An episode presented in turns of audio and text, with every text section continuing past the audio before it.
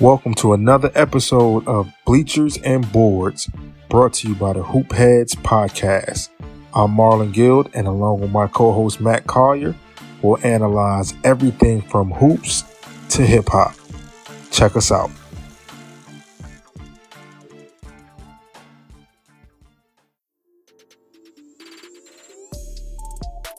Hey hoopheads, we all hate ankle sprains, and they happen way too often. Ankle injuries are the #1 sports-related injury. Arise is trying to change that. With the iFast, your athletes get preventative protection and full mobility. Athletes no longer need to wear bulky braces that limit performance and give mediocre protection. Anyone playing sports should be using these products. Keep your athletes in the game. Don't wait for them to get hurt to take action. Visit www.arise.com, spelled A-R-Y-S-E, and use the code HoopHeads to get 20% off the future of performance. That's ARYSE.com with promo code HoopHeads to get 20% off. Welcome to another episode of Bleachers and Boards, brought to you by the HoopHeads Podcast. I'm Marlon Guild, and of course I got my co-host with me, Matt Collier.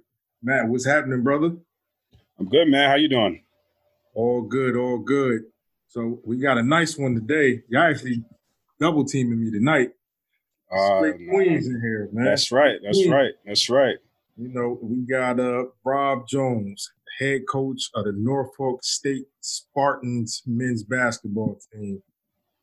Rob, pleasure to have you on. Appreciate you taking out the time to come be with us, man.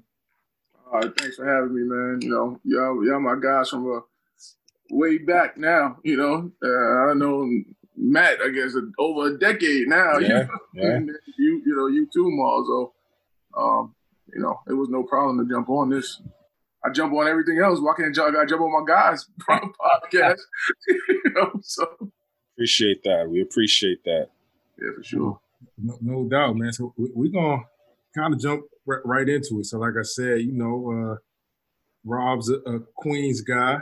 And, you know, before we go into the basketball portion, you know, I know you well. You know, obviously Matt knows you well, but for other people that don't know you too well, you know, why don't you just spit something for the people, man, about who Rob Jones is as a person and as a basketball coach?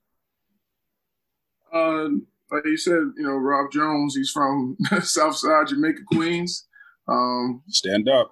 Born and raised. Came to Virginia in 2007. But, I've had a long journey to get to this point. You know, a lot of people, you know, journey is different. I didn't grow up with much. You know, I lived in housing projects for a little bit. And I had a single mom family. And, I never envisioned about being a coach. You know, when you're growing up, you think about trying to play to be the best possible player you can be so you can change the situation. So, I was, played basketball. I didn't play at a Division I school. I played at a Division III school. I was able to make Division III All-American after my junior year. So I had a pretty good career up there. I had a chance to go play in France in the fourth division. But I didn't go because they said it was $1,800 a month. This is back in 2001. So I guess $1,800 was a little different than it is now. But it was $1,800 a month. But I had to teach English as well as play basketball. And I just said, hey, man, I think I could make $800 a month, in the States instead of going all the way across the country. I mean, across the world, really. So I stayed. And then as I actually finished up my studies and what was that? I don't know what that was. But as I finished up my studies at SUNY New Paltz, the assistant coach of New Paltz, Greg Dixon, actually got a head coaching job at Bard College, which is in Kingston, New York. And he asked me to come over there and volunteer just to really practice with the guys because I was still in pretty good shape and the team really wasn't that good. So he wanted just to have a good player play against them to show it. I guess show them how it's done or something. I don't know really.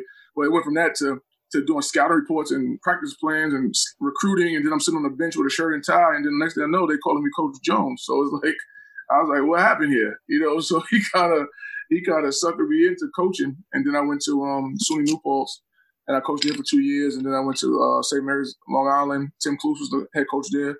He gave me my first opportunity to be a head coach. He gave me the opportunity to be a freshman head coach there. And that was through a total interview. I had no idea who Tim Cluess was. He had no idea who Rob Jones was. We just, hit it off in the interview. And he gave me the freshman head coaching position. And then when he went on to college, Suffolk Community College, I was able to be the varsity head coach for 2 years. And then I came down to Norfolk when Anthony Evans got the head coaching job here. He was also another one of my assistants at SUNY New Paltz. And he had said, if he ever got a job, he would call me and, how that goes. You're like, yeah, okay, all right, whatever, yeah, I hear you, right? And then, but he actually, he got the job and he actually, reached out to me. And I came down on my official visit to Norfolk State, and I liked it because I thought I was going to see cows and stuff running around because, when you're in New York, you got that mentality that nothing is better than New York. Everything else sucks, and stuff like that. So, I thought it was going to be red, dirt, and cows down here, but it's nowhere close to that. It's like really city-like. I live in Virginia Beach, which is 15 minutes away from Norfolk. So, it was very city-like, and I did 6 years as an assistant there. I'm out here, and then he moved on in 2013, and then I was able to get the head job, and I'm going into my 8th season now as head coach and 14th overall at Norfolk State, 21st overall as a basketball coach. And having a lot of success down there, winning a lot of games, doing a lot of great things, and it's been great to see. So that's awesome, and we actually had a on one of our first episodes, we talked about Coach Cluess and we are not talking about Tim Cluess tonight, man. This is all about Rob Jones. And That's right. Say this, man. Like, Rob's our guy. He's being very modest about living 15 minutes away in Virginia Beach. I'm going to give a quick story. I'm down in Virginia Beach on vacation, and it's during the finals. So he just calls me like, yo, you in the area? I said, yeah, yo, why don't you come over to my house, come watch the game? I think it was, Rob, I don't even know if you remember this. This was the Spurs versus Miami. I think this got to be 2014, 15. I forget exactly. So he said, oh, come over to my house and watch the game. So I'm like, all right, cool. I don't mind. I ain't got nothing else to do. So I don't know if you remember MTV Cribs when they used to have the celebrities come to the door and they say, welcome to my crib. Yo, so Rob comes to the door and he lets me in. I'm like, yo, this is your house? It's got crazy, man. I'm not going to even lie to you, Matt. And I know Rob don't remember this, right? Man, I ain't going to lie. I sat down in that nice reclining couch. I don't even know if you still have the reclining couch. I got a different one now. See? You got a different one now. He went in a lot of games over there at Norfolk. Life is good. Yo, I sat down on the recliner, and we watching the game. Matt, I ain't going to even lie to you. I forgot what the score was of the game. I didn't care. I didn't want to go back to my hotel. I just wanted to stay in the recliner couch, man. I'm like, yo, this is great. Like, it was leather. It was cream. I was, they went in a lot of games at Norfolk State for you to have this kind of couch. Now, I never said that to now, but, yo, when he opened up the door, he was like, yo, what's up, man? Welcome to the crib. That's what's up. Life is good. I like to hear that. My brother's living good down there. That's good stuff. That's what's up. I remember that, Ma. I remember that. I like when you brought the story. I remember it vividly, but I actually forgot about that. Like until you brought it up. But that's definitely a true story now about the MTV Cribs. but the sitting there watching the game and all that. Yeah, that actually happened. Don't let them fool you with that nonsense.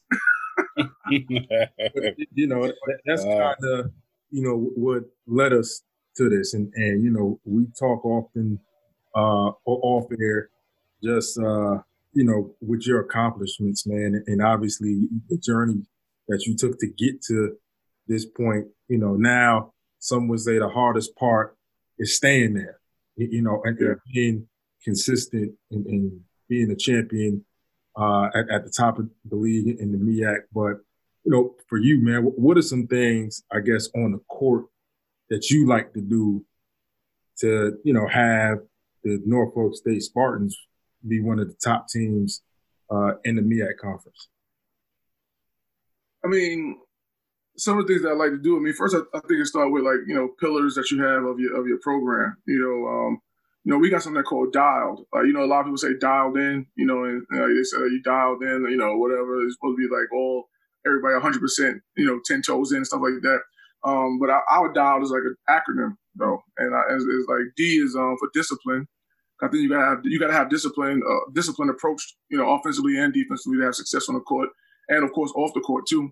I is for intensity. You know, you got to have some intensity on the court. A is for accountability. You know, everyone needs to be accountable for each other. L is for leadership. I think anybody could be a leader, not just the captains. You know, captains are just a vote, you know, that you have. But that doesn't mean the next guy can't be a captain. It doesn't mean a new guy can't be a captain. Or a freshman can't be a leader, I should say.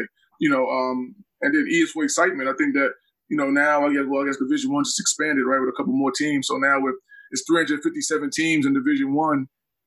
To be a player on one of those 357 teams is – you should be excited about that, you know, like, you know, no matter what's going on. You know, like I said, I played D3 basketball. You know, I didn't even play D2 basketball. I played D3 basketball, you know. And, you know, I guess, you know, sometimes people joke with me to say, well, you was an All-American at D3. You could have played D1, you know. And, yeah, probably, you know, I probably could have, but I didn't. So, you know, it's like you should be excited about playing Division I basketball.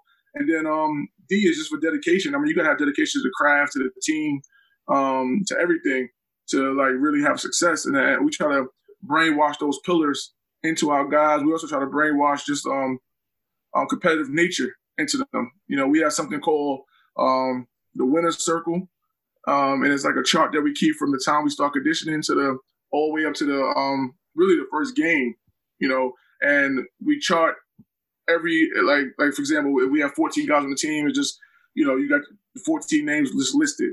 And every time you win a sprint or something like that, you know, you get like, you know, say it's a 2-point sprint or one, you know, whatever it is, you get 2 points on that chart, you get 3 points on that chart or whatever. You get, you know, if we do shell drill, we might say the winning team gets 10 points and stuff like that. So we know a lot of times people in conditioning are like great runners, but maybe, you know, some of your better basketball players are not the best, you know, runners, you know, so like, we try to make it fair for everybody. So a lot of people get some points in those in the running aspect. And then when it gets to the court, you know, a lot of times people are able to balance it out. So it's really like the cream rises to the top, you know, and then what we say is that, like, only, like, the first nine, and I'm a stickler to it. I don't really care who you are. Only the first nine guys on that chart is going to play in the first scrimmage. I don't care what it is. I don't care. So it's like one of your better players might be, let's say, number 10. Now, you would hope he's not number 10 because you would hope he has some competitive fire in him. But if he's number 10, he won't play. And we've had this happen before, like not maybe our best player, but like a guy that probably would start, you know, or maybe two guys that would start that didn't play. And like that next practice is like war because they're like so embarrassed and so, you know, mad that they didn't play. But it's like I tell them all the time that talent is talent, but you got to want to compete. And if you don't want to compete in those sprints, you don't want to compete in the shell drill, you don't want to compete in the rebounding drills or to get the points where you know that I'm telling you that you're not going to play unless you're on this top nine, you know, or whatever, then how can I trust you to go compete to win a game? You know, so, you know, we do that for the second scrimmage too, you know, and sometimes that top nine changes, you know, because like guys get fired up. Whoever that top nine is going to play. And then when we get to the first game, you know, whoever is in that rotation is who I play. Like, I don't care. Like, I don't care if we playing Mississippi. I don't care if we playing Kentucky. I don't care if we playing St. Thomas Aquinas or whoever, you know, and I know they have a good program, but it's like I'm just using anybody, you know. Like, I don't really care. It's like the first nine is going to play. And then, like, people, they, you know, the next day after that usually practices a war, you know, because, like, that bench is an equalizer, man, you know. And I tell guys all the time, you don't have the competitive nature, you can't play. So, and also in that winner circle, we do, you know, like every week, whoever's the top nine per week, you know, maybe this week you get, you know, your 2 T-shirts, you get, you know, whatever, you know what I'm saying? And we keep like a list and a tally, you know, by the end of the year, everybody got all types of crazy stuff, but, you know, keep it, you know, like that. So the people that's left at the top nine, they might see And if you're consistent enough at the top now for the first couple of weeks, you might not have one piece of gear while everybody else got six T-shirts and tights and stuff like that. You might not have anything. So, you know, it really, like, fires guys up. But then as the year goes on, I don't give them anything unless we win. So after every win, we get something. Like so every win, you know, like, you maybe you get your sneaker, you know, sneaker one, you know what I'm saying? Maybe you get jacket one, you know, sneaker two is after the third win, stuff like that. And that's how I just keep it, to keep that competitive edge the whole time. I like that. Now, with the winner's circle, does it reset at any point? So say so wherever you start at the beginning of the year, that's what, like, you have to get really, really, really catch up in order to get into that 9. Yeah, you have to do it. And also, there are academic components to that, too. Like, if you miss study hall, it's -10, you know, on that. If you miss a class, it's -10. You know, if you're late for a class, it's -5. So it is, like, you know, ways that people do drop and stuff like that. And, of course, you know, injuries. Like, somebody could be injured. It could be number one, be injured for a whole week or two, and the guy that was number 10 is now on his heels. And the one that went to, like, 5 or 6 or whatever it is. You know what I'm saying? But also the thing I tell people, too, is that, like, and my assistant coaches get on me for this. Jamal Brown gets on me all the time about it because he said he's never seen it like this in his life. You know, he was like that. You know, he's like, you're the fairest coach I ever seen in my life because I really take to heed, like, when I say that you guys are going to decide playing time, You know what I'm saying? It's all up to y'all. Now, the thing that I do say is that I'm going to give whoever earned that top 9 and gets their shot, you got your shot, man. It's up to you to keep it, though, because if you don't do the right things, then I'm going to play number 10 eventually. I'm going to play number 11. I'm going to play number 12. But if the top 9 keeps their spot, then, I mean, I'll never play the other 5. But a lot of times there are some guys that might be like those fringe bench players that do make it in the top 9 early, and then they might not perform as well. So then that number 10, you know, who might be a better basketball player, ends up finally getting his chance. And honestly, he's been chomping at the bit to get his chance.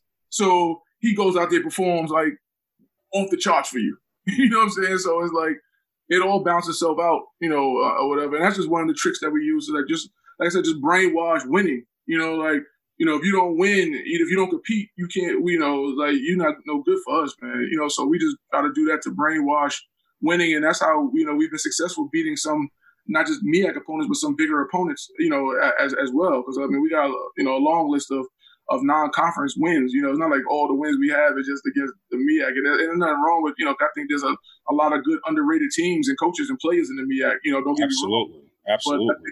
But I think that people just think that, like, you know, they see, like, the 125 wins. They think all 125 is against the MEAC. Like, we don't play that many games, man. Like, you know, there's no way possible to have 125 wins against the MEAC, you know? So that's just one of the things that we use, man. I'm going to just say this. The listeners will be able to hear this on the podcast, but the viewers, when y'all go to YouTube and see this, Rob's being real modest right now talking about these wins, and he made sure he said it wasn't just against the MEAC teams. They got some heavy hitter wins out there, and he's being real modest, but, you know, when you see this on YouTube, you're going to see it in his eyes that he talking his talk right now, pretty much. That's what he's doing. He's talking his talk, and you can hear it. And if you watch this on YouTube, you're definitely going to get to see that. But, you know, now, man, talk your talk with that clipboard. You know, what's something that you guys like to run on the offensive end that, you know, without giving your playbook up, you know, just something that, you know, you can run that it don't even matter what the opponent do. They know they can't stop it anyway, if you don't mind. I mean, honestly, I could probably do what we talked about. I could share the screen, you know, of a couple plays. Yeah, let's do it. Let's check it out. Screen. I actually had something defensively already queued up, so I'll do that and come back to the offense. Like, you know, obviously it'll be quick because I know we already talked about doing a whole coaching clinic on the podcast. So. Yeah. We're gonna not do a coaching clinic on the podcast, but one thing that we do here that causes disruption is we trap ball screens. Okay. A lot of people don't trap ball screens. You know, a lot of people think that players are too good, you know, to trap ball screens because they can split and all types of stuff like that. Now we also do other coverage. You know, we do like the blue and in the hedge or, you know, whatever, but our signature is really trapping the ball screens, and we practice that pretty much all the time. You know, it causes a lot of disruption, more disruption than you think. I do have some clips queued up so you can see that it's not going to be against the MEAC. You're going to see some high-level opponents turning the ball over, like hot kicks. Coach Rob, talk your talk, man. And you're going to be able to see that in the clips, that there's some high-level opponents turning the ball over. I think that, you know, the last few years we finished top 35 in the country with defensive field goal percentage. So and last year we actually finished top 25 in turnovers forced. And we don't do a lot of pressing, but we just do a lot of like half-court trapping. Like we'll trap the post, we'll trap ball screens. You know, we're not doing 40 minutes of hell or anything like that. But at half-court, we're going to cause some disruption. So I'll just go into those clips real quick here. Hopefully it comes up nice and easy. Did that come up nice and easy? So far, so good. Yep. Wait a second here. Hold on a second. Actually, Ma, this is the offensive stuff. I'm gonna go back real quick. Hold on a second. Okay. That's fine. That was. You know, you talked that into existence. The offensive stuff. I gotta stop this share. You know, I should be like super Zoom friendly. All the Zoom calls that gets done, but you know, hey. Whatever. You hot right now with the Zoom. That's why we were happy to get you on. No, absolutely. Yeah, Zoom is crazy. All right. You see like some red and white jerseys? Yep. All right, cool. All right, we're going to just go all the way back. All right, we call it red on the ball screens. All right. You know, I had to throw in the arena, Ma, because, you know, people think that we play in some YMCA gym or something. You know, and we don't play in the YMCA, baby. You know, so... You know, I've been in there a few times. It's a nice place. Real nice that bottom guy. He actually did a bad job of loading to the ball. Hold on, Rob. Turn your volume down on the quick time. Okay, there we go. All right. So he actually did a bad job of loading to the ball, but we want to load to the ball on this trap. He did a good job of recovery. We have another steal right here. Okay, now once again against Ole Miss, SEC opponent. All right. Trapping the ball screen, okay, rotating over, steal. Now, is it always the weak side low man that's taking the role and keep the strong side guy? Weak side low man, and then everyone else is going. Like, we're gonna low to the ball as much as possible, leaving the furthest pass away, you know, open. So right here we got another one. I mean, he just coughs it up, and we're off to the races. Here's another one. And we're going to, right here is an example, we're going to stay in the trap. Okay. And you'll see everybody loading towards the trap. So right here, we're going to stay in the trap. Even though he's going backwards, we're going to stay in the trap. Everyone, as you can notice, is loading up towards the trap, leaving this guy, you know, open over there. But panic happens.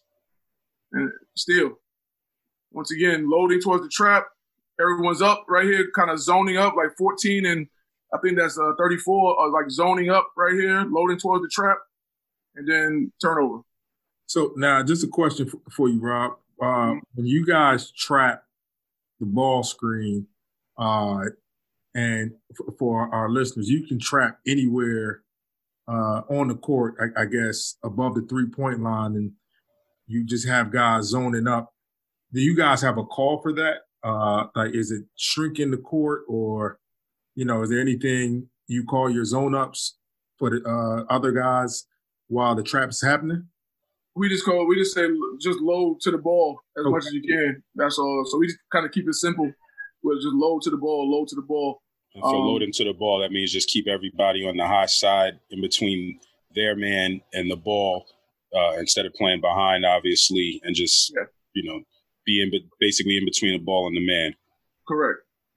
And we try not to, like, necessarily just fully take away the panic pass, you know, trying to read a little bit because you are zoning up. I think in this clip right here, we actually do take away the panic pass. Like right now, number 0 is right here. The bottom is taking away the panic pass. He shouldn't necessarily be doing that per se. We want him close to his guy, but he took it away, and it worked out for us because now when he tried to throw it out the trap, he actually got the steal. So that was a trap in the high slot area. Okay. Yep. So then we got another one right here, another trap. And you'll see 22 loading up. You'll see 14 left his man over there. Number 4 left his guy to the load towards the basketball. And now we have a sprint out of it. So we sprint, and then we'll trap again. Let's trap inside ball screens here. Now, what are the teaching points for the trappers when they're sprinting out? Who are they going to? What are your rules as far as that?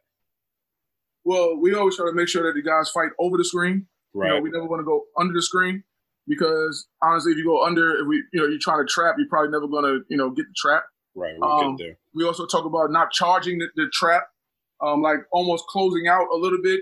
So, because, if you try to charge it or blast it, or, people use different terminology, good ball handlers will just go right by you, But so we'll close out to the trap and then after we close out to the trap, then we'll close the trap and we'll try to make sure that we're like in an L shape on the closeout. And then after that, everyone else loads up to the ball and, try to make something happen with a turnover.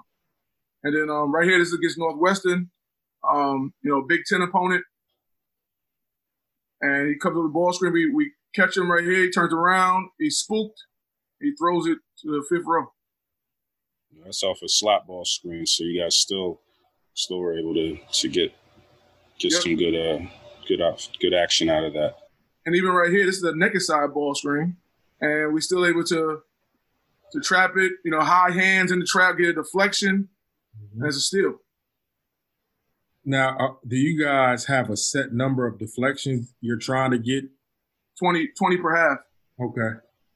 I get 20 per half to make sure we show activity. Now, I'm not going to lie to you, Ma. A lot of times we don't get 40 for the game, but we might get 29, 30, something like that. Like, I think only one time we've ever got 40 for the game, but we just try to make that a set goal just to keep them active, and we'll I'll talk about us not achieving that goal at the end of the game to try to just keep it in their head about this is what we want. So right here is another trap, high hands. You can see 14 is shooting the gap. Number 4 on the bottom is loading up to the ball. 5 is actually close to his guy, ready to panic pass. And he just took it. Right here gets Stony Brook. Trap right here. He picked up the ball. We're high hands, we're active. You see 15 is loading to the ball. 22 on the bottom is loading. 34 is looking at the ball, trying to read his eyes. And he just travels. And that's a turnover. So that's our red pick and roll defense right there. Now let me ask you this. So, clearly, like you said, on the traps, you try to get the L shape. But now how long does it take for the loading up to the ball, like just teaching that? So obviously, the principles that you start with from your first day of practice, at what point do you say like, okay, we've got it? Because, sometimes it might take half a year to really get good at your trapping ball screens where everybody's on a string together. But for you, when do you guys start to teach that? And at what point do you think you see a difference that, hey, they're finally starting to get this? I think we teach just regular hedge first, honestly, because we just want to talk about pick and roll rotations. Who's the tag man, like Matt said, and stuff like that. So we talk about just regular pick and roll rotations. And then we also do pick and roll breakdowns. Like we'll do 10 screens in a row just up top of a guy constantly screening you and just keep hitting the guard, basically, because we want to make sure that guard is tough enough to fight through. So usually after getting hit 10 times and, if he doesn't fight through, it doesn't count. Like repeated, drills of that. I mean, it makes the guards a little tougher. Like they don't want to get screened. They're not going to get screened, and stuff like that. So that's a big part of it too. Then after that, we'll talk about that red, pick and roll situation, and we'll talk about like loading to the ball. And then like because we do it so much, we do it in shell drill, and sometimes that kind of pisses some of our guys off in shell drill because they can't come off the pick and roll to do anything, but we shell drills for defense anyway. So it's like hey, offensively try to figure it out. So we'll talk about it in shell. Like every shell drill is always usually ready to pick and roll unless we're practicing for a specific scout. Like say if we know we want to change it up and like ice the guy or something like that, then we'll make our shell drill for like maybe 3 days before that, just strictly ice on the shell drill. Something like that. But for us, we read automatically under 10 seconds, no matter what. So even if we are in a regular ball screen coverage or ice coverage, when it's 10 seconds or less, no matter what coverage we've been doing, like on anybody, it's going to be an automatic red. So because we really feel like teams really panic when it's 10 seconds. Like a guy is getting trapped, he's retreating dribble, he's trying to make the next pass, we got him scrambling. It's usually, I mean, you'd be amazed, man. And I'm sometimes amazed on the sideline. I'm not going to lie to you guys, is that, you know, in college basketball, Division I basketball, to get shot clock violations. Like, I mean, we'll get sometimes multiple per game against an array of opponents. And you like, you know, I remember before looking at something that Shaka said about when he was at VCU with pressing. And he was like that a lot of people are scared to press people because they're like, yo, the other guy's going to be too good, you know, stuff like that. And he was like that, you know, anybody will turn over the ball, no matter who they are, they will turn over the ball. You know, some teams going to turn over more than others, but anybody will turn over the ball.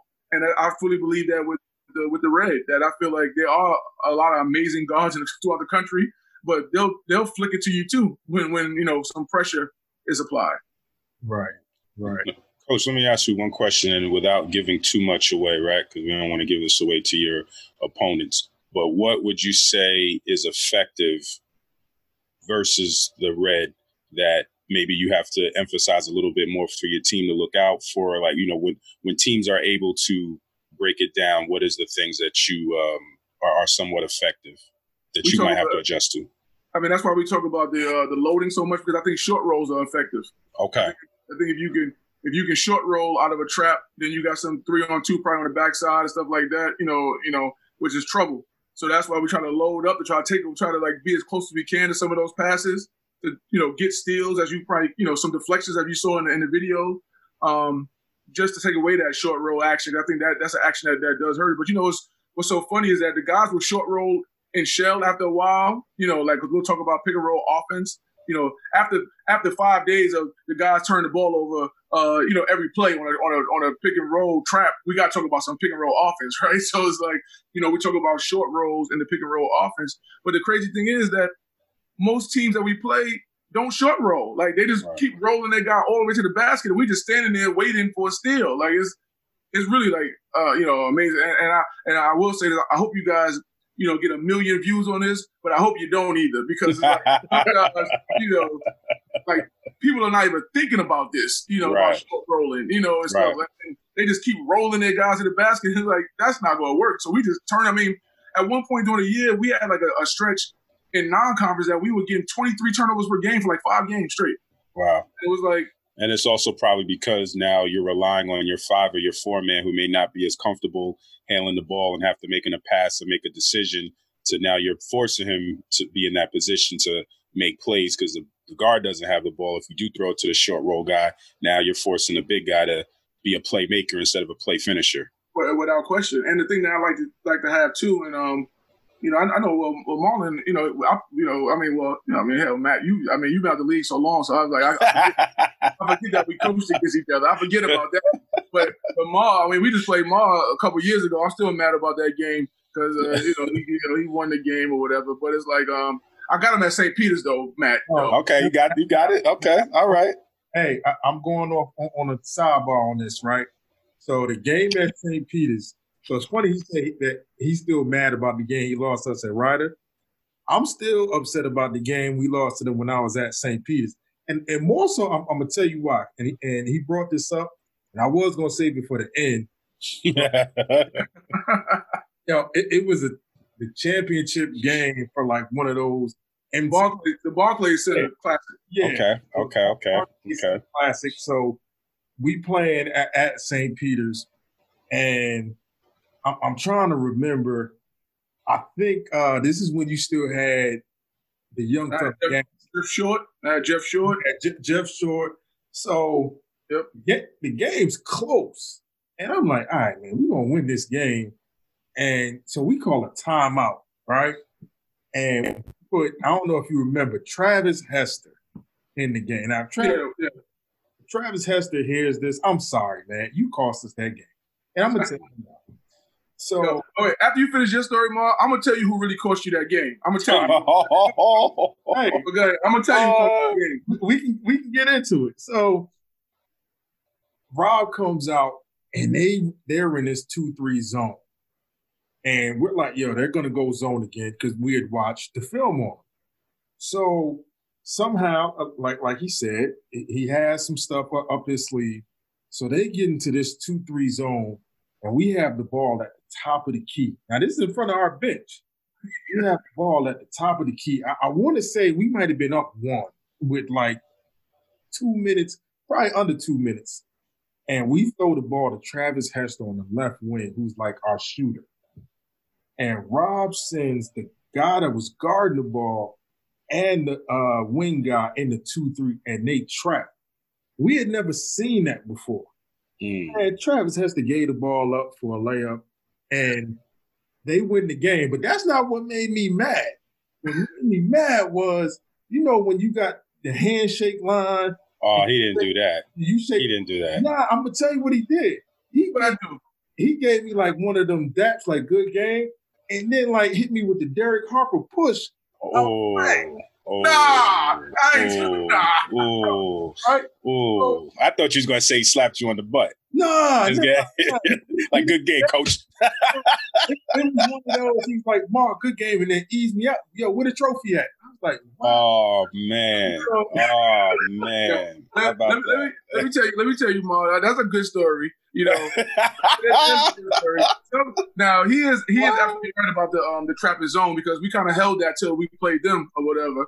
And but they was actually up more. It was like 5 or 6, and we went into like 3 possessions in a row. We trapped the top one possession, and we trapped the wings 2 possessions in a row, and was able to get like turnovers. Like from, like you said, from Hester, we got like, I think it was more than just 1 turnover. We got like 2 or 3 turnovers from him. And then we did go up to the races and, you know, got a layup, you know, and one or something to put us up. But this is what happened before the game, Matt. All right? Let me tell you what happened before the game, right?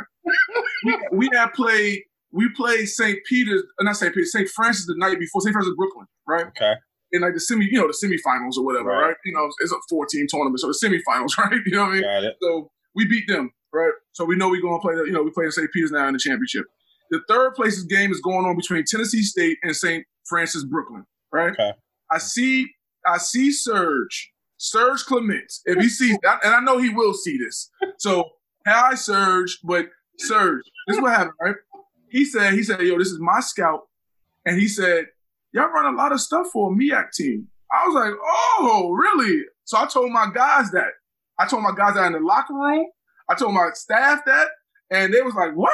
They was like, okay, all right, we see what it is. All right, so they were fired up to play, man. For the listeners, this is the first time I'm hearing this story. Wow. That's exactly. Well, let that be a lesson to all the young coaches. And he said, yeah, don't do stuff like that. Because, Matt, you play against us a lot of times, but I try to have a diverse offensive package. You know, some people might say it's a lot of offensive stuff. But we have a diverse package, and then we do some trickery on defense. You know, we just not give you like one dose of whatever. So, Serge said, like you guys don't typically. I'm like, and I'm thinking like, well, what is a MEAC team? I don't know. Yeah, they play I don't understand what that comment means. And yeah, I coached in that league for 5 years, and there's very good coaches in that league, very good players in that league, and it's very competitive. So. Yeah, I don't understand that, but like I said, I'll just leave it as let that be a lesson to all coaches. Don't say stuff like that because it could backfire on you. And they obviously, y'all had a good team, but I'm sure you took it personal also.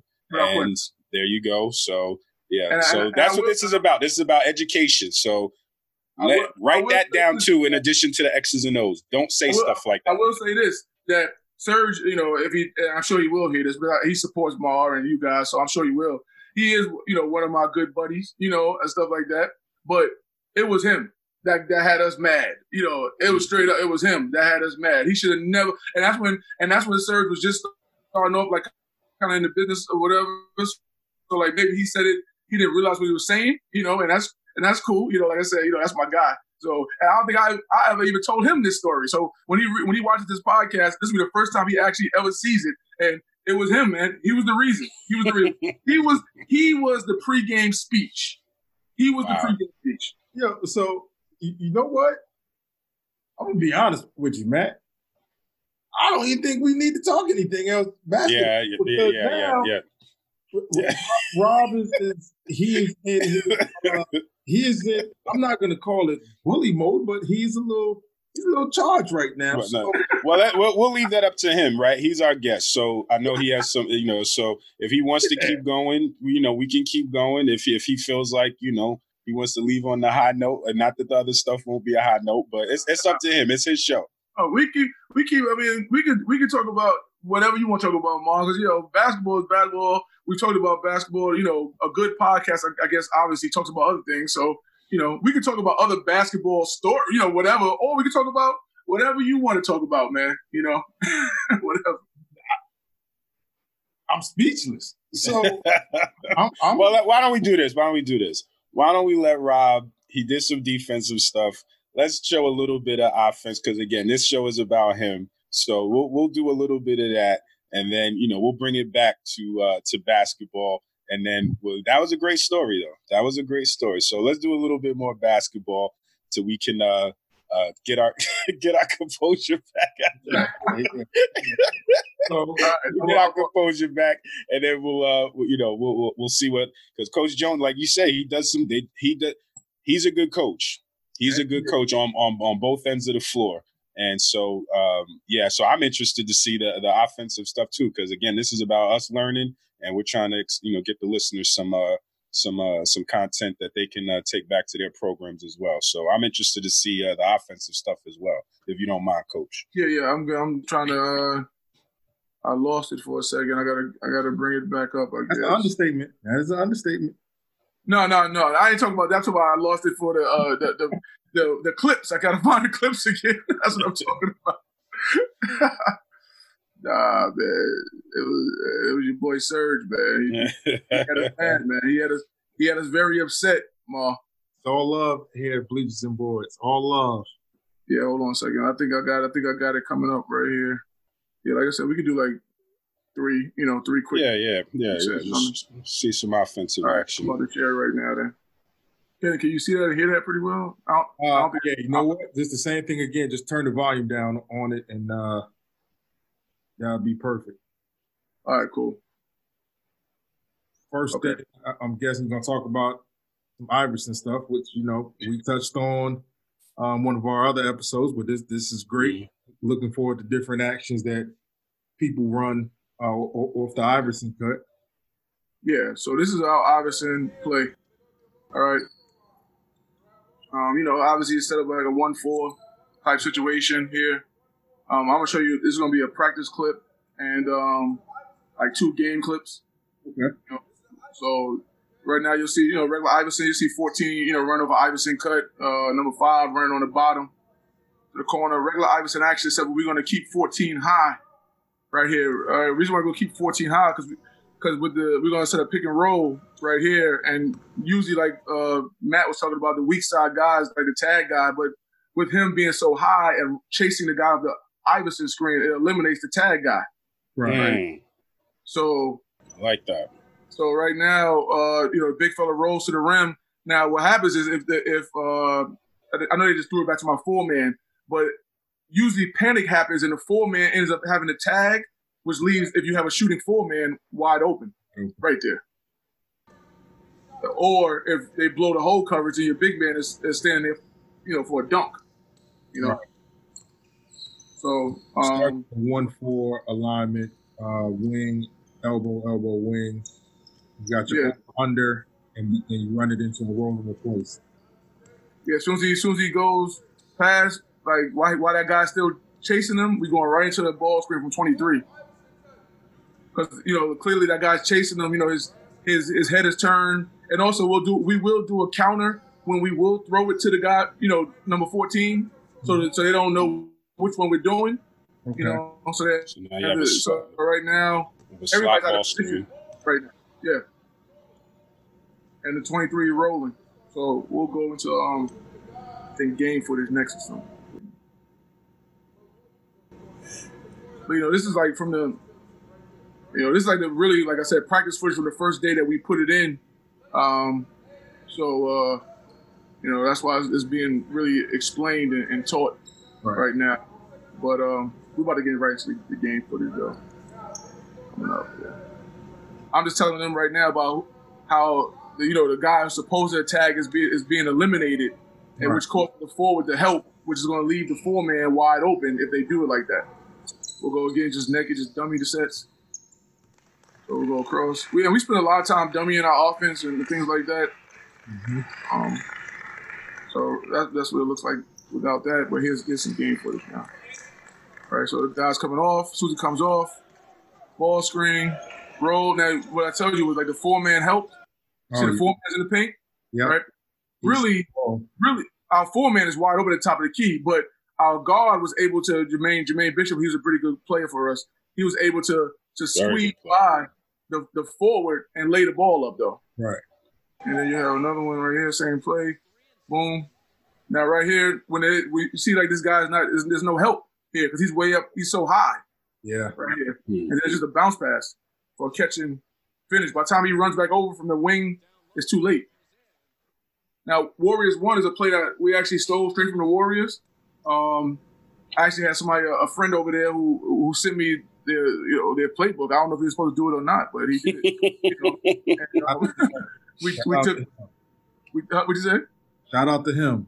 Yeah, we took Warriors 1. So this is going to be a play that you're going to move all five guys before a ball screen. And I think that's important to try to – sometimes if you can move all five guys to get them out of pick-and-roll rotation, and then the ball screen happens. So what we're going to do is we're going to start it off with the five-man at the elbow, four-man on the bottom. We got, you know, your three guards on top. So, yeah, so basically it's a 1-3-1 alignment. Kind of, yeah. Seven to five-man's on the elbow, though. Gotcha. Yep. So now we got a down screen right here. Four-man catches the ball. Five-man is over on the bottom. Now we have the key.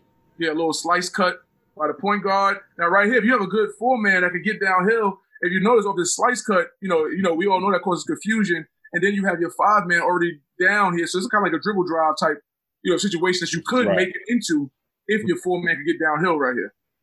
So he's going to, you know, if we can't get anything, the point guard is going to keep going to the corner, opposite corner that is, and then we got like a little dribble weave here, then another dribble weave. As that's happening, the big man is circling underneath. Right. And he's going to then run up. He's going to run up for a slot ball screen. Then we're going to get an exchange on the weak side. So at this point, we've shifted all five guys defensively so they can't just stand there in their pick and roll defense. So that's Warriors 1 right here. So we got a down screen coming up here. Slice cut, dribble handoff, right into a ball screen, exchange on the weak side. Now, how important is that exchange that the defense on the weak side can't help? Oh, it's extremely important because if they, you know, if you just stand there, they can help all day. Mm-hmm. You know, if you exchange, and even if some guy decides to stay on the exchange, someone else is going to be open. So it's you know, the exchange is very important. Now, right here, you'll see against Southern Illinois. All right, once again, non-MEAC school, right? That you're going to see how it works. You know, down screen here, slice cut here, dribble handoff right into this ball screen. No one's there. Look at him. Wide open. Wow. I don't know why he didn't dunk that. He's 6'10", for Christ's sake. But you know. Now you run this as a is this a quick hit or a set play? Because it almost looks like it could just go into sort of a motion out of some type of action like this. But is this, you just run this as a set or a quick hitter? It is a set. You know, that's why I'm on a call with two brilliant coaches, because I never thought about it being a motion, but now it probably will be, you know. I like this. I like this. I might be stealing this. I like this. So then we got, you know, slice cut, dribble handoff right into the ball screen, comes down, rolls, and he just attacks. And right now, if you notice, you see everybody's in the paint. You got two guys open on the perimeter from that exchange stuff, you know. Now, granted, you know, when these kids get that deep, they're trying to rack it, so no one's looking for those two guys, but they're wide open, you know. And this is the last one I'll show is Horns Weave. This is a little different variation out of Horns, similar to what you've seen with the Iverson play. So we'll get a regular horn setup, you know, come over the ball screen, big guy's going to roll. Same exact thing with Horns, right? Now he's going to pop it to the guy at the four-man. Four-man's going to bring it back on a dribble handoff right here. If he can get down here, he's going to get downhill, but usually another dribble handoff into a double drag action. Now, double drag, instead of, we're going to do like a reverse double drag. So the first guy is going to pop, the second guy is going to roll. Okay. So he's going to roll. Yep. Right. Then, once again, usually if you got a four-man that can shoot, the four-man is going to be open again on this play, and you'll see it when it, you know, when we do it in live action. So right now, you know, the guy's coming up the ball screen. Regular horns, he rolls, he pops, pop it to him. We got a dribble handoff. All right, another dribble handoff. You know, I didn't like that dribble handoff, so we're going to do it again. You know, like we always say, if it's not right, it's wrong, right?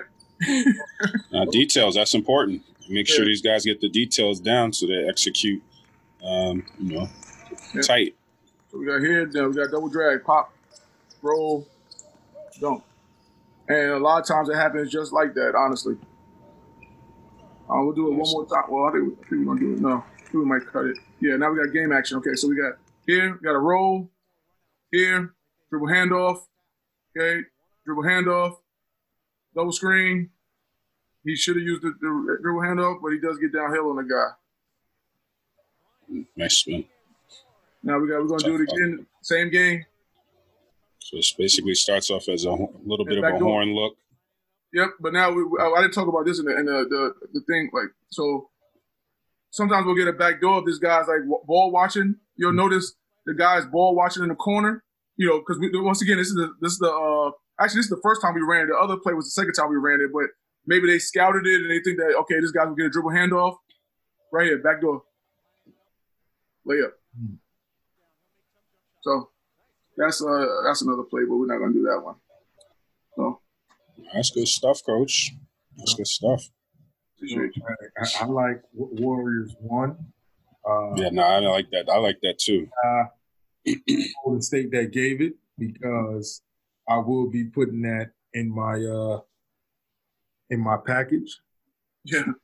To have as a set to run at some point. It's good stuff. Yeah. I'm gonna say this. You know, the offensive stuff was great. I'm still a little frazzled by our previous because this is next play, Coach. Next play. Yeah, next play. Play, right?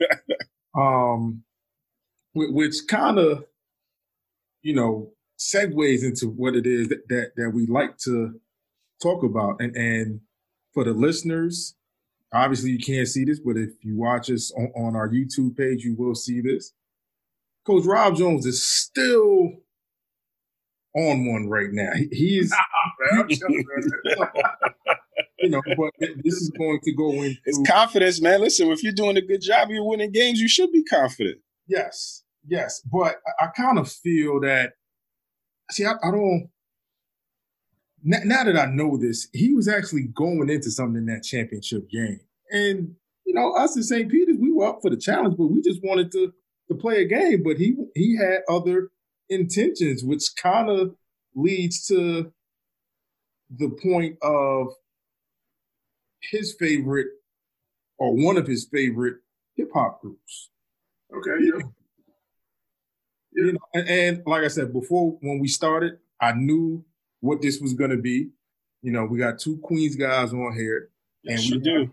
As the Brooklyn guy. So I already knew what this was going to be. But, you know, Rob, if you don't mind, talk a little bit about your experience with the G Unit and the members and the relationship that you have with those guys and how that has, I guess, helped you in your coaching, because clearly it has. If you're still remembering things and bringing things up that not a lot of people know about. Not a lot of people know about that St. Peter's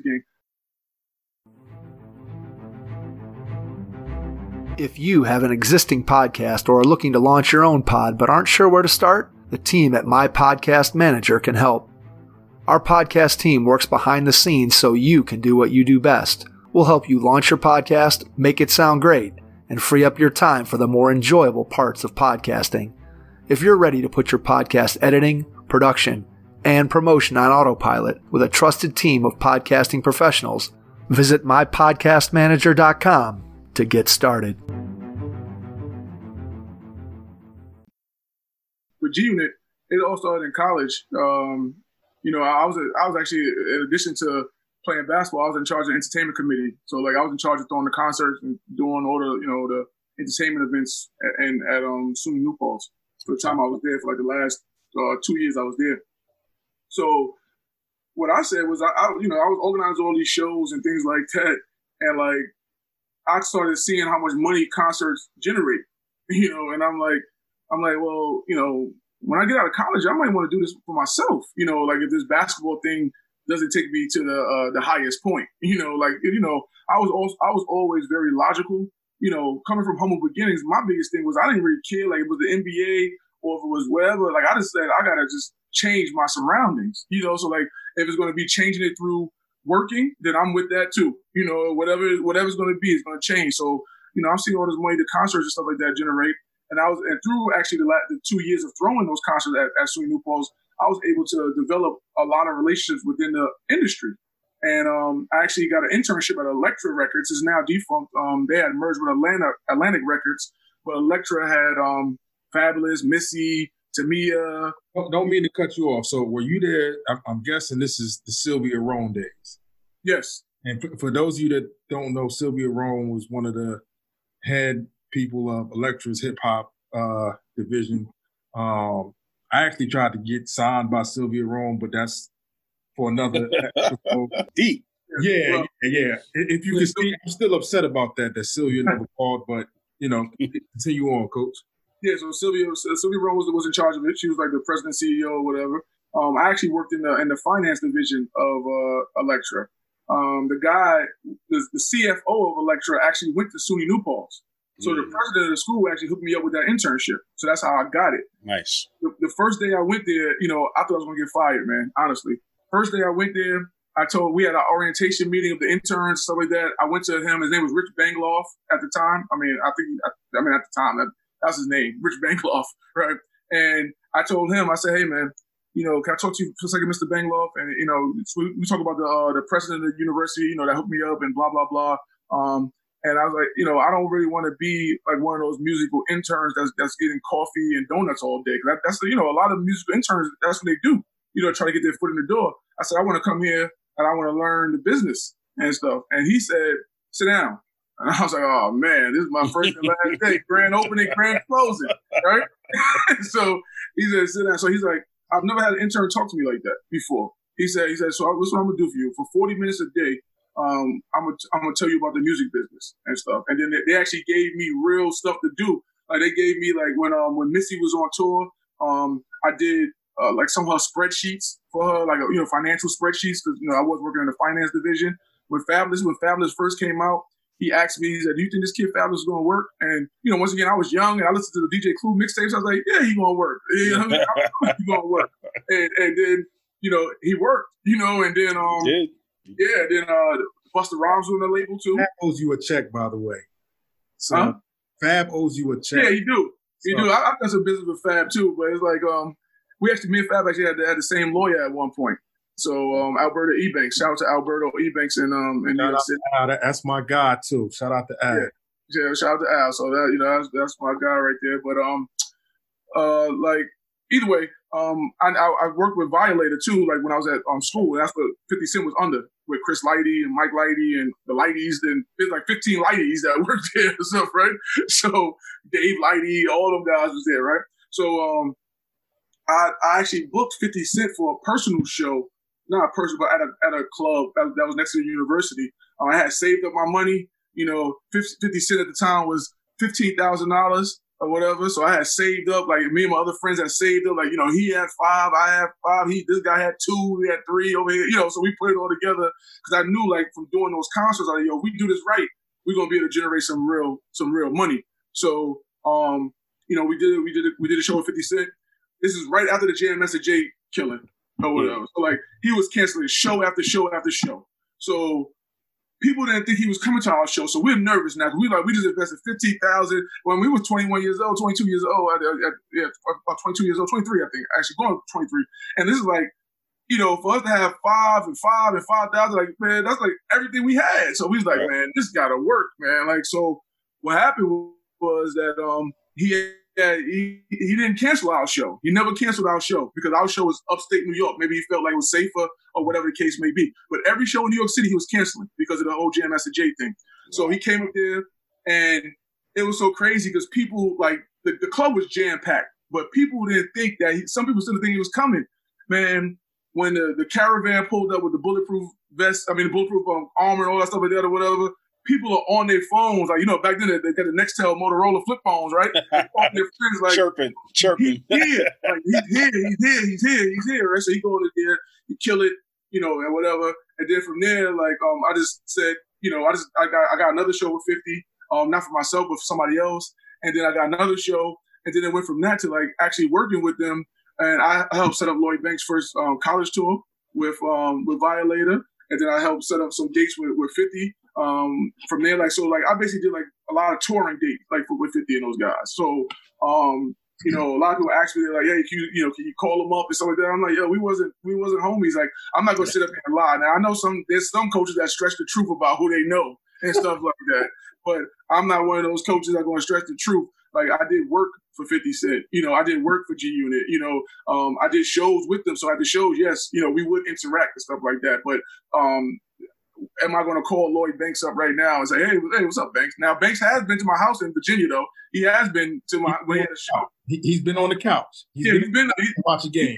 He's been there before, but like 50, you know, he's never been to my house or anything like that. You know what I'm saying? Something like that. But, you know, people think that when I said the 50 Cent stuff, they're like, oh, you know, can you get me on Power or something like that? Nah, man. I don't know. I mean, you know, like I did, I had my time. I had my couple years, you know, with them. I set up the shows. I got my money, you know, and they got them, you know, and that's what it was, you know, with that situation. Now, awesome. As far as the musical group, the reason why I say that they was one of the most influential groups of all time, because I know that's the next. I know that's the next part.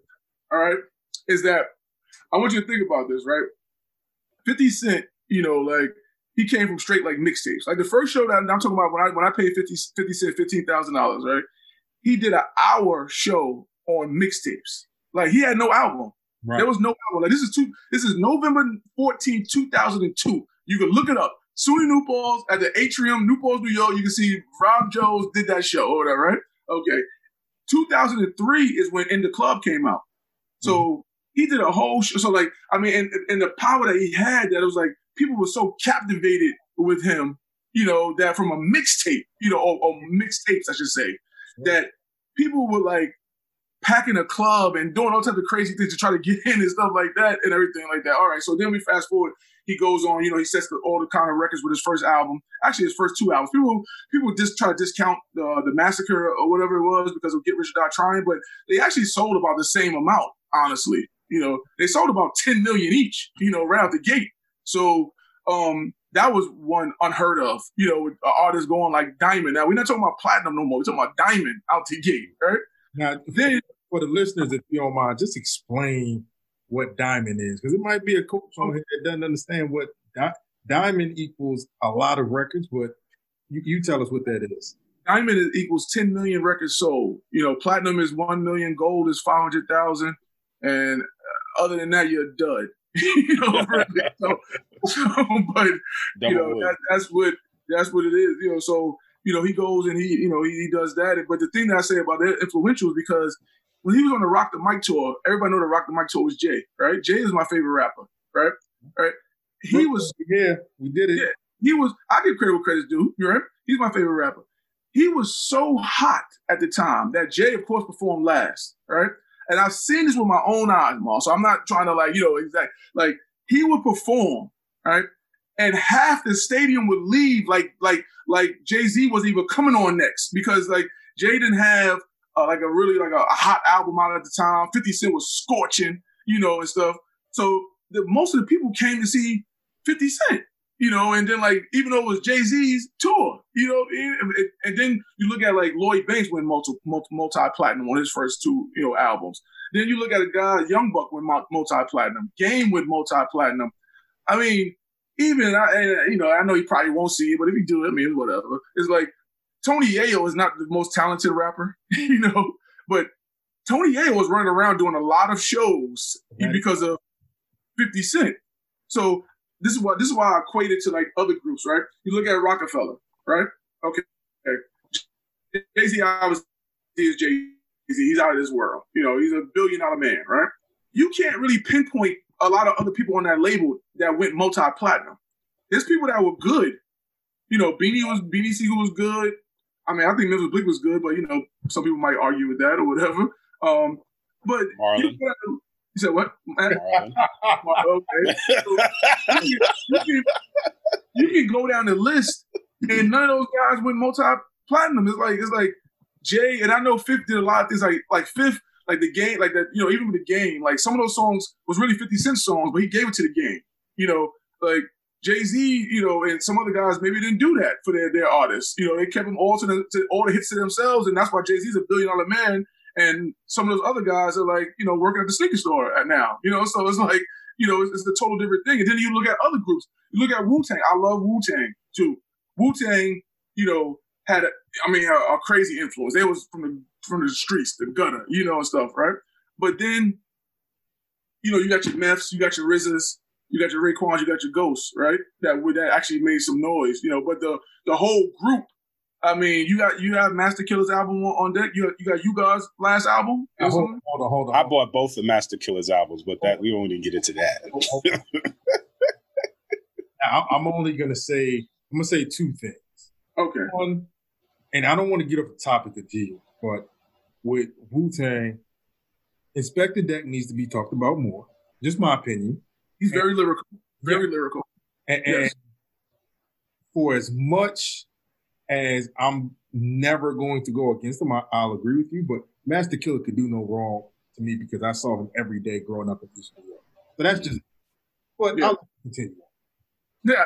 So what I would say to that is, and what you're saying is very true, but would you say that the blueprint that Wu-Tang laid down as far as having the group success and then the individuals, because when I look at G-Unit, I feel like they tried to do the same thing as far as they have their solo deals, but then they all work together and feature each other. So it was sort of like they used the Wu-Tang blueprint and maybe took it to another level, you know, from the individual success standpoint. But would you say it was kind of a similar type of I would say it's very similar, but almost reverse, because the solo albums came out first for G Unit. Like 50 Cent came out first. True. Then they did the G Unit album. Like the Wu-Tang album came out, and then they broke up and started doing the Jizza and the, you know, right, and, you know, everything like that. You know, I would say with G Unit, you know, is that like, I mean, you guys lived through it. I mean, we all lived through it. Like, no, they were huge. It was so hot, huge. Like it was like, I mean, you know, you would set up shows and people are waiting for hours. And granted, people do that for whoever the hottest artist is, you know, whatever. But it's like, I mean, it was like just ridiculous, man. Like, I mean, really, 50 would come back with trash bags full of money. Like, I mean, trash bags, like something that you could never even fathom. Like, you know, you see all these people on social media trying to show money, you know, all that other childish nonsense, right?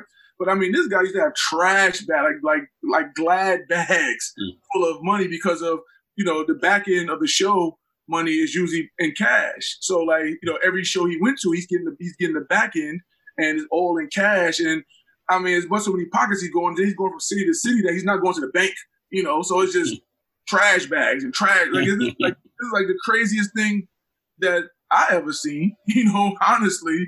And you know, it's just a tremendous. They had a tremendous influence, and I think that a lot of times because of the way 50 did it with like a lot of you know, a lot of the beef that he had throughout the years. You know, it's like people think like, oh, you know, like the beef's kind of like, you know, he shouldn't have so many beefs, and you know, maybe he shouldn't have. You know, it's everybody's prerogative, but I think that kind of gets overshadowed by the true impact of what they had. Like even when I see like, you know, the whole, you know, T.I. calling out 50 Cent, you know, for a versus battle and stuff like that. Like, yo, you don't realize like how many songs 50 Cent really has, man. Like, he has a lot of records. And I'm not taking anything with T.I. because I think T.I. is a great artist too, you know. But 50, like you calling him out like he's just a slouch. Like he has like, I mean, he's got a lot of hits, a lot of hits. You know, like he has a lot of records, man. So I just think that like what they did like was just so big, like, you know, just and they did it so quick. I mean, Fifth went from 0 to 100 quick, you know, like, I mean, you know, with shoe deals and clothing deals and vitamin water and I mean, you know, yeah. how many artists got their own flavor of a drink? Yeah. Now, I'll ask this: did you own a G-Unit sneaker? Yeah, I own a G-Unit sneaker. Did you have a pair of G-Unit sneakers? The listeners want to know. Let me say this, Ma. Oh, it sounds like you had a pair of G-Unit sneakers. I didn't have a pair that I actually bought. Yeah, that's. I knew he was going there. I knew that's. I could see. See, you didn't peep the sit back in the chair. Once he went to that, I knew that's what the answer was. Once he went to the slouch back in the chair, I knew what the answer was. Yeah, I didn't have a pair that I actually bought. You know, I'm not gonna sit here, you know, and lie or anything like that. I didn't have a pair that I bought or anything. So, I mean, you know, I did it. Man. Hey, respect. But you know, with Wu-Tang though, you know, I will say this more. A lot of people, and I know we just talking now, getting a little over probably time stuff like that. But at the same time, Wu-Wear was one of my first jobs. I worked at Wu-Wear. Is that right? I worked in a factory. I actually worked in a factory, and you know, I know Wu-Wear. Huh? Where was the factory?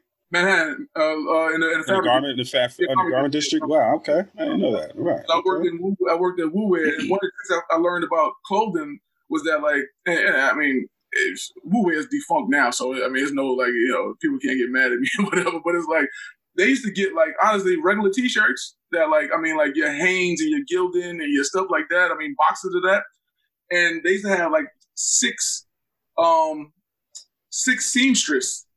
And like their job was like, the boxes would be loaded up and they would cut off the tag and sew the Wu-Wear tag on it. Wow. So it was like when you got the shirt, you didn't even know that it was like really a Gildan or a Discus or something like that because they cut it off and put Wu-Tang on it or whatever, right? I mean, Wu-Wear on it or whatever. This is what happens though, Ma. Let me tell you this, right? If you ever look at like a new company or whatever, that might just came out of nowhere, or like a entrepreneur, right? Look under the tag. Well, like, people are still doing that to this day. Like, I caught somebody doing it the other day. Like, I was like, oh, I know this trick. I've seen the trick. I know this trick. But I tell you this much, like, Wu-Wear, like, of course, with any other clothing line, you know, a lot of it was screen printed at first before they got to the embroidery. So anytime there was like a mess up on that or a screen print, you know, like even a little smudge or whatever, you know, blah, blah, blah. They would throw them. They would like just discard them. So the ones that wasn't too bad, I used to take home with me. I mean, the whole block had Wu-Wear, man. My mom had 15 Wu-Wear shirts. She didn't know who Method Man or none of them was. You know, so it's like everybody had Wu-Wear. You know, so that was That's a great story. Jobs, man. That's a great story. Yeah, man. Oh, man. That's a great story. Yeah, this was great stuff. Like I don't. Wanted to end, but you know, I think we're gonna end on the Wu-Wear note. Yeah, no, that's a throwback right there. Yeah, I had a couple garments, back. T-shirts or something? I had a couple garments back in the day. I had I went away to college. I had to represent. So and Wu-Tang was my dude. So I had a couple. I had to. And shout out to Wu-Wear. Like I said, Wu-Wear was one of my first jobs ever. I was like 15, 16 years old, man, and. They was paying me in cash. I mean, I know that was some under the table stuff. As time goes on, you figure it out, you know, right? And they was paying me in cash, man. The money wasn't late. Every Friday it was in an envelope that said Robert Jones on it, and I was cool with it. I went home, you know, didn't have to pay anybody anything. So it was great. Oh, man, that's good stuff, man. But we're gonna wrap it up with Coach Robert Jones. Rob, you know. Always love talking to you, man. Appreciate you coming on the platform and, you know, giving us both sides of the game, you know, from the clipboard to the barbershop talk. And that's what this platform is for, you know, for guys to come on and have a good time. But, you know, we talk some serious stuff as well. So, you know, we won't hold you up with time. If we get a chance to play this year, please go check out the Norfolk State Spartans. They will not be playing Queens College or Rider University, so you can go support them. No, And as always, man, good luck to you. And we thank you for the time. Matt, you got anything you want to say? No, this was a great episode. I learned a lot. I know I'm definitely going to be rewinding this and get my court diagram on it and drawing up Warriors 1, like you said, putting it in the toolbox and trying to figure out, if and when I can install that. That was good stuff. And I like the concept also on the trapping the ball screens and the thought process behind it. It made a lot of sense to me. So I know I got a lot out of the episode, and I'm sure the coaches and that watch the episode will get the same. So really fortunate to have Coach Jones on, and we appreciate it. This was another great episode. I thank you guys for having me, man. You know, like I said, anytime. This was cool. Like you said, definitely get the barbershop talking. It was a little different too, because recently, honestly, probably unfortunately, every Zoom or interview I've been doing has been about the social injustice and things like that. So it was kind of, there's a lot going on with that, and we still got to fight the cause. But it was good to get a breath of fresh air and not just be sad when I left the the Zoom call. So it was good. Appreciate it, and for all the listeners. As always, check us out on Twitter at Bleachers and Boards, and on Instagram at Bleachers and Boards, and on our YouTube page at Bleachers and Boards. For Matt Collier, this is Marlon Gill signing off for Bleachers and Boards, brought to you by the Hoop Heads Podcast.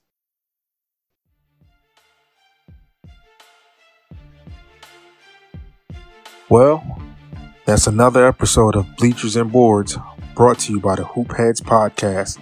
Don't forget to check us out on Twitter, Instagram, and YouTube at Bleachers and Boards. Until next time, see you soon.